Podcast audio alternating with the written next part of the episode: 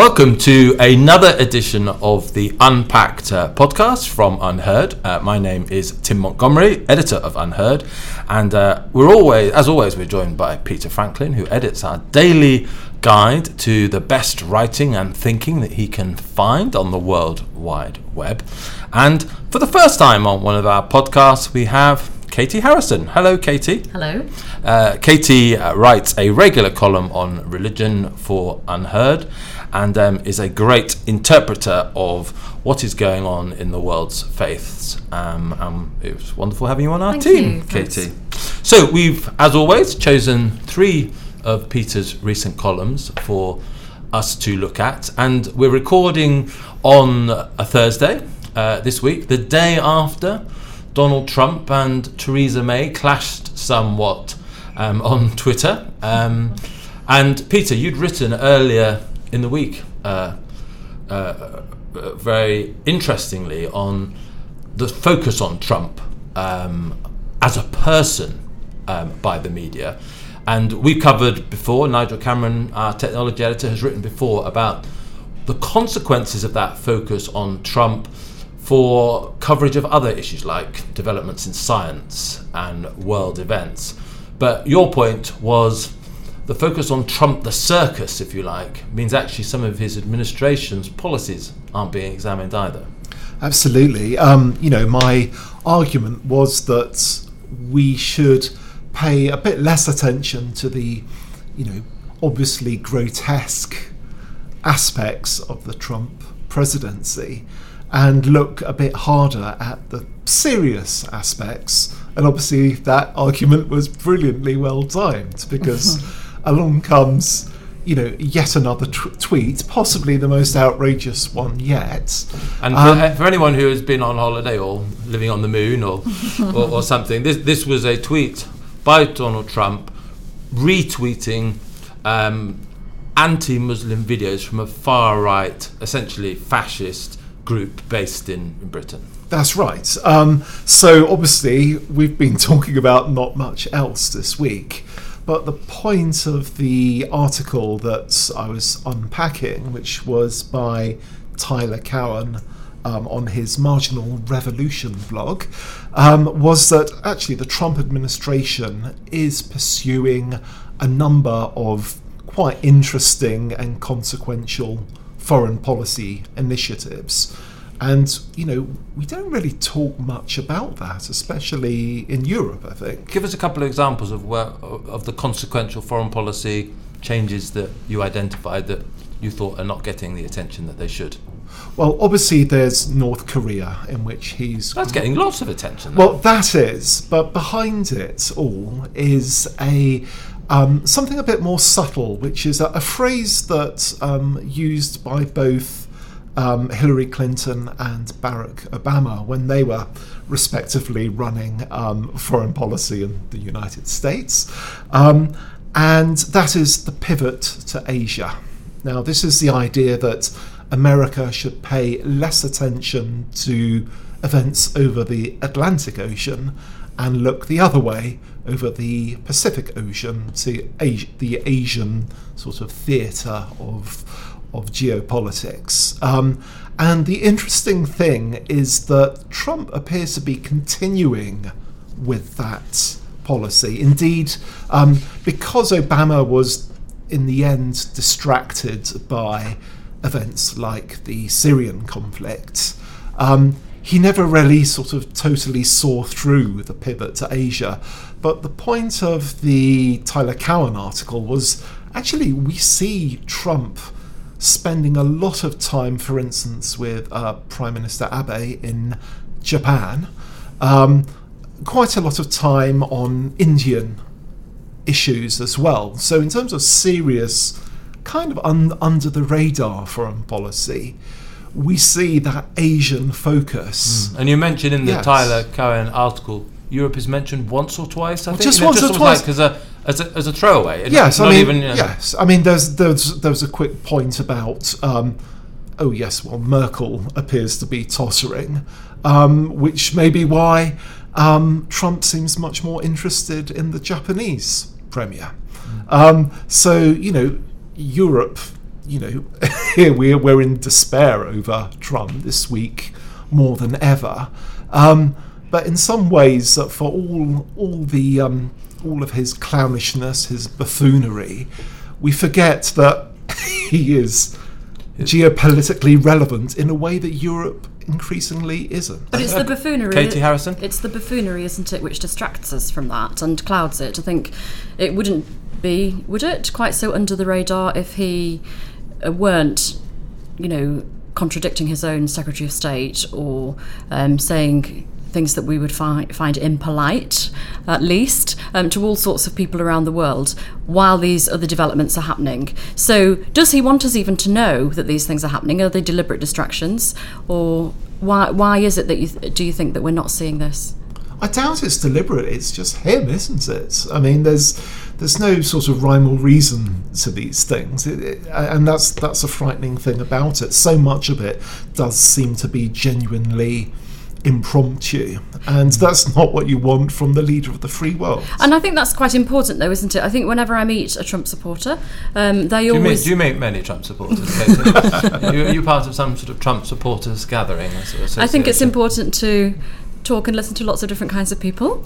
Um, whenever I meet a Trump supporter, they always always want, want to talk about how he's misrepresented in the media and how nobody understands the value of what he's doing and he's actually all very fake news. he, well, he's actually well, and of course there are these other, you know, the regulatory framework in the states for media is completely different to here. So there are less checks and balances about some levels of impartiality. It's much easier to hear and consume things which reinforce your own view.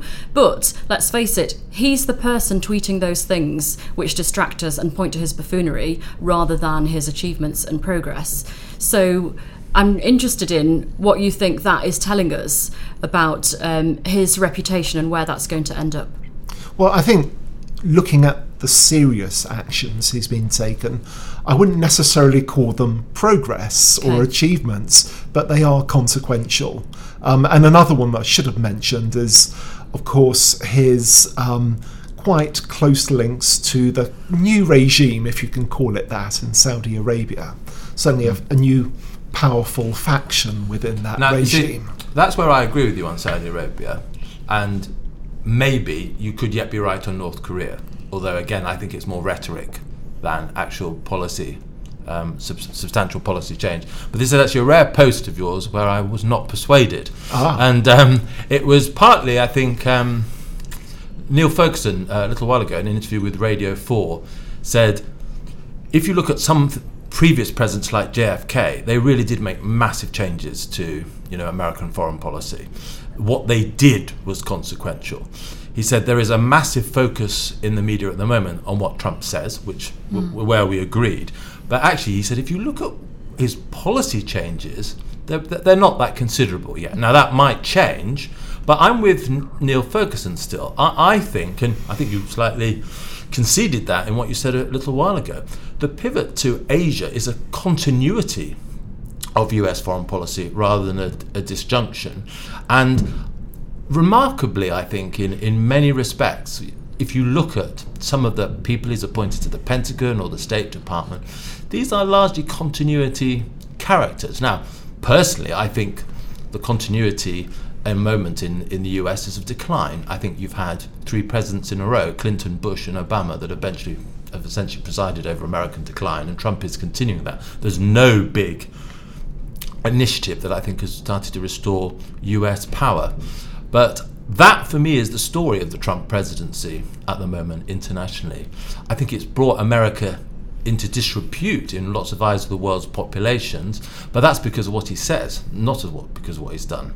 Well, there is an element of continuity, certainly, but if he is the president that properly sees through the pivot to Asia in, a- in a way that Obama didn't manage, then that is consequential.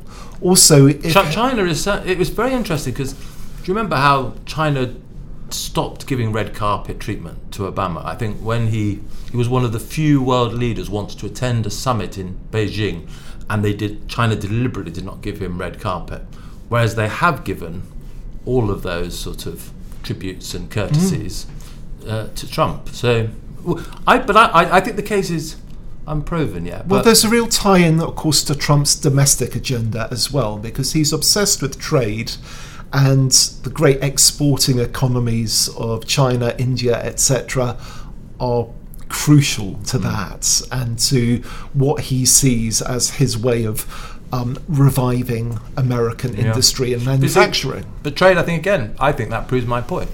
Um, he had certainly pulled out of the um, Asian trade deal um, that Obama had negotiated, Yeah. but but Clinton and Sanders have said that they would have pulled out of it as well. That he could not have got it through.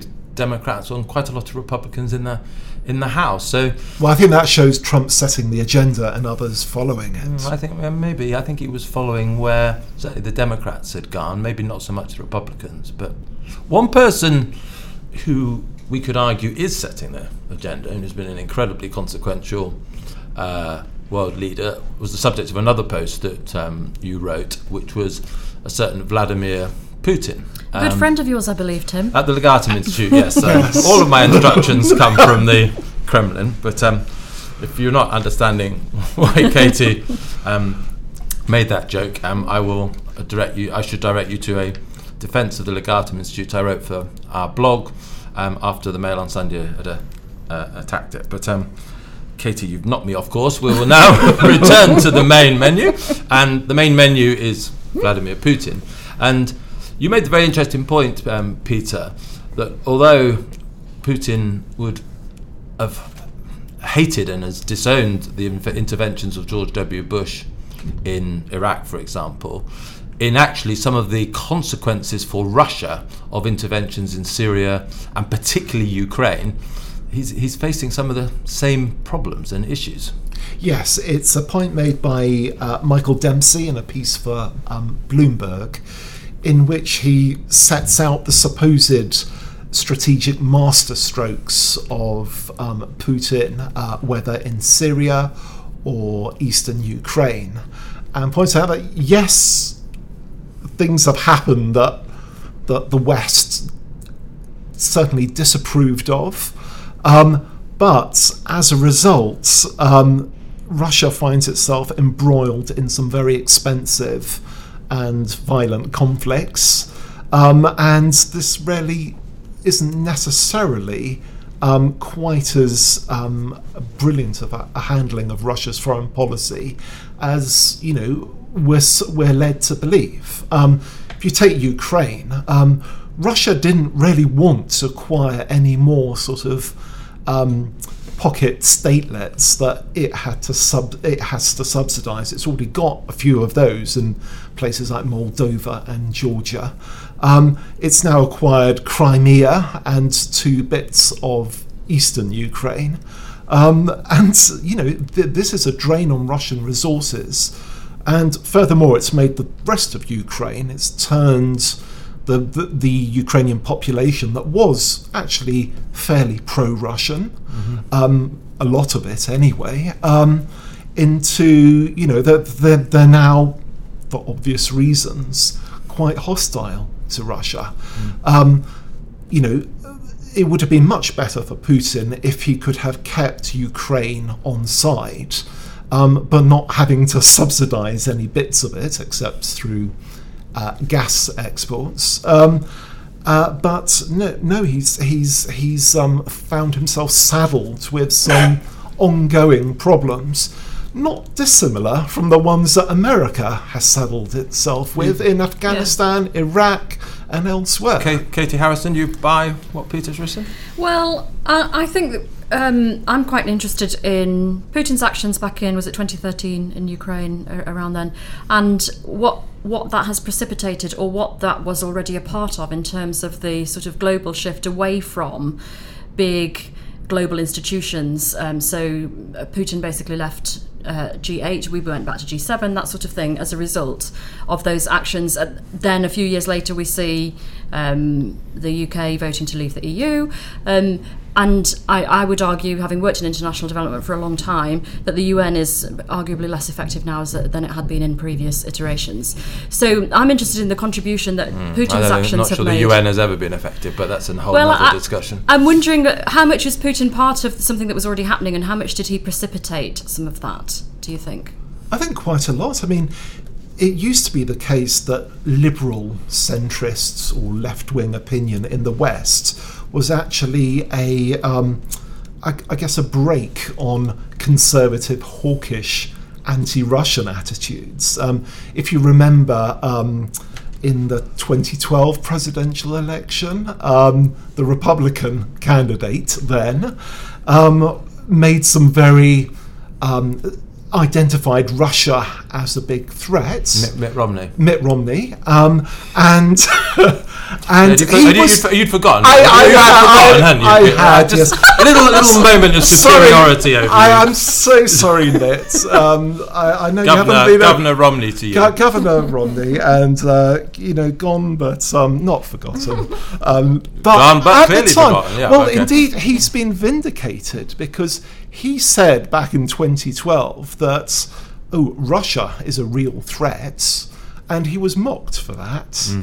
Um, he's not being mocked now. Um, and so I will. For, for those who are listening to, to, to, to this um, podcast and want to know what Peter's talking about, we'll put on the feed, the blog, not only the three links to the articles we're discussing today, but we'll put that little video of Mitt Romney and Barack Obama from those presidential debates up as well, because it's, it's quite good to, to revisit that actually. But I want to end, Peter, the, the third blog, which is the one I loved most in the last um, uh, few days. Um, it's the story of how I did not know um, New Zealand, you know, one of the most isolated sort of population centres in the in the world, um, originally had no mammals, and its ecosystem was large predator birds instead, fulfilling the role of descending on 12 foot high um, flightless birds and, and, and such like, until Maoris and other uh, humans uh, hunted these uh, creatures down.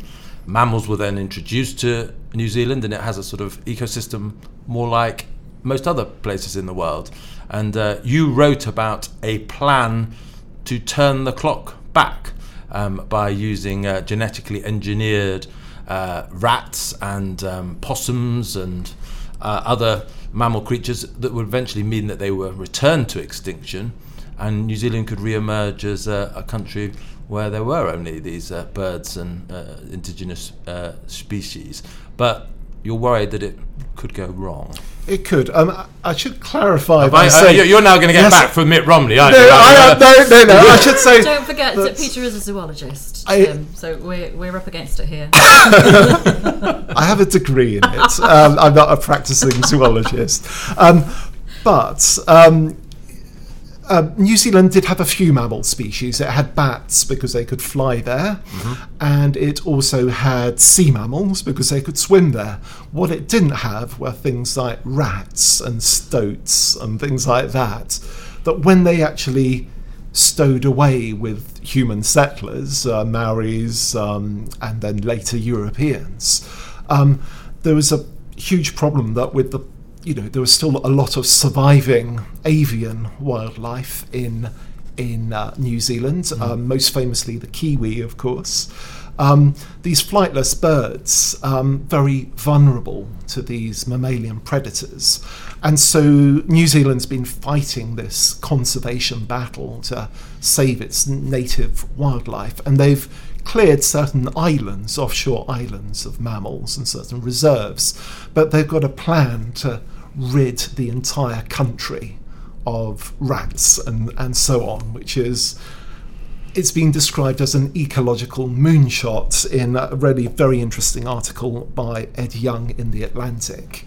Um, but uh, one of the options being considered is something called gene drive technology, which using modern genetic uh, techniques like CRISPR could be a viable way of selecting for certain traits, like, for instance, um, biasing the sex ratio in the target The, species. essen- the, the essential thing, though, is that they can genetically engineer rats and uh, so that they become extinct That's right. over You a know- course of 100 years or, or Well, I don't know how long it would last, but apparently, with gene drive technology, it can greatly speed up the rate at which a certain gene trait, a sort of sabotage trait, like making sure that most of the next generation are male, yeah which has obvious that- implications for the size of the generation after that. And so this sounds great if you want to return New Zealand to its sort of you know pre-human state. That's but right. your concern is that these genetically engineered rats and possums and stoats or whatever won't stay in New Zealand. That they will be exported to other parts of the Yes. world, where of course mammals are an intrinsic part of the food cycle and the ecosystem. Absolutely, and um, it may be unlikely that enough of them would stow away on ships and then make it to other land masses. But there is a real risk that people will deliberately introduce them because obviously these animals are pests the world over, a lot of them, rats especially. Um, there will be a vested interest amongst certain people to take these genetically modified New Zealand rats, introduce them elsewhere, and see if they can precipitate a similar process of What would, the, extermination. what would the consequences be, though, on the broader ecosystem and the food chain? Who who needs rats? Well, Which creatures? Rodents are, you know, a very common mammal Yeah. species. They're they're they're an integral part of a lot of ecosystems. If you lose your if you lose your small mammals, then anything that feeds on Mm. them further up is in trouble as well. So you're worried that these will be introduced by scientists to New Zealand and farmers that perhaps don't like rats or whatever Yes. will take them for their own uh, self-interest and use them and deploy them in Europe or America or wherever. But That's right. Yes. how easy would it be? Forget New Zealand for a minute. How easy would it be for farmers uh, to do this anyway? H- how easy would it be for scientists to introduce these sabotage traits into rats and release them into the wild in America anyway? Someone who, or just you know, just a terrorist, for example. H- h- how possible could this be a new frontier in terrorism or uh, just sabotage in the years ahead? Well, it, it's really quite worrying. Um, CRISPR um, brings the ability to genetically engineer all sorts of traits, not just this one that is being considered. It's not a firm plan in, in New Zealand by any means. But with these new techniques, you know, sort of engineering, say, biological um, weapons, um, making sort of certain uh, microbes much more virulent, that is a, now a distinct poli- um, possibility.